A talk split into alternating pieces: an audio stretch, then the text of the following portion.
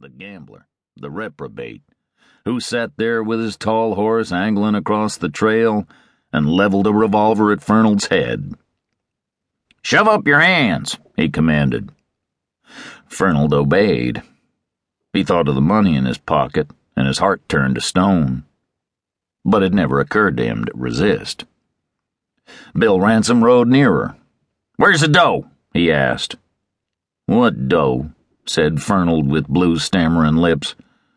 You didn't sell no sheep in town, I guess? sneered Ransome.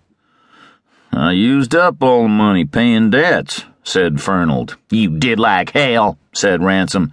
Where's the coin? If I gotta search you, I'll strip you to the bone, you damn sheep herder, and let you walk home the rest of the way.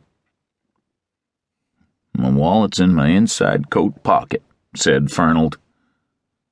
Ransome reached inside the breast of Fernald and took forth the bit of old limp leather. How much is there inside?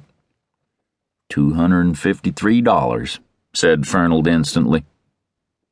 You count the pennies, don't you? Well, that was just about what I figured on. You can put your hands down. I know that you don't pack a gun. No, said Fernald, his lips and his brain both numb with shock. I don't carry a gun. If you did, would that have stopped me? asked Ransome. Yeah, he was always a soft fool, a regular sheep. Fernald said nothing. He was already looking past the form of the tyrant into the future. Bankruptcy. That was what lay ahead. You never had no spirit, said Ransome. That's why you don't deserve to have nothing. Because you got no guts. Look at you now, looking like you've been shot through the heart, and you've only lost a couple hundred dollars. It'll bankrupt me, said Fernald. I owe a couple of hundred to Pete Visconti. He'll never let me off. You owe it to Pete Visconti? Well, the both of you can be damned as far as I care. So long. He turned his horse and rode away.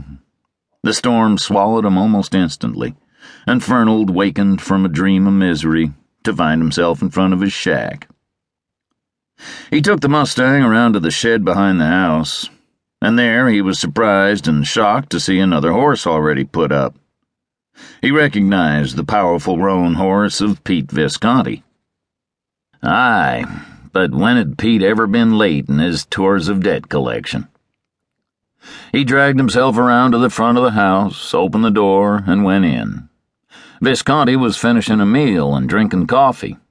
From beneath his shaggy brows, he looked up at the owner of the place.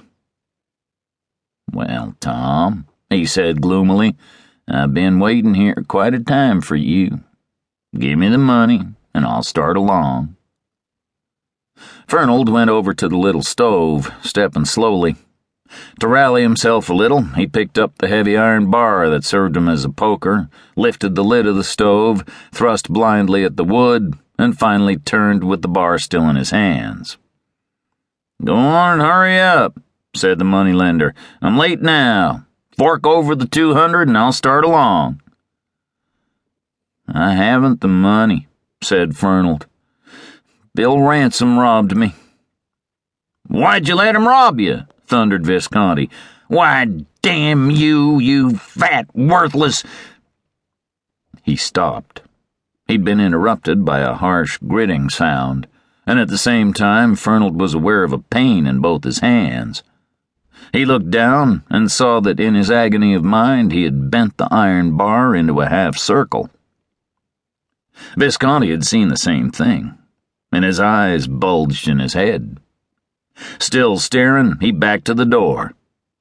There was something like fear in his face. Only when the door was open and the outer storm whistling behind his back did he seem to regain his poise. And now he cried, You could have broke him like you bent the iron. You're no good. You're beat by the world. I'm gonna foreclose on you, you hear me? I foreclose tomorrow. He slammed the door. The world was darker than his cabin to Tom Fernald. He had not moved from his place. His hands still gripped the iron when the door opened once more. It was the moneylender, wearing a scowl.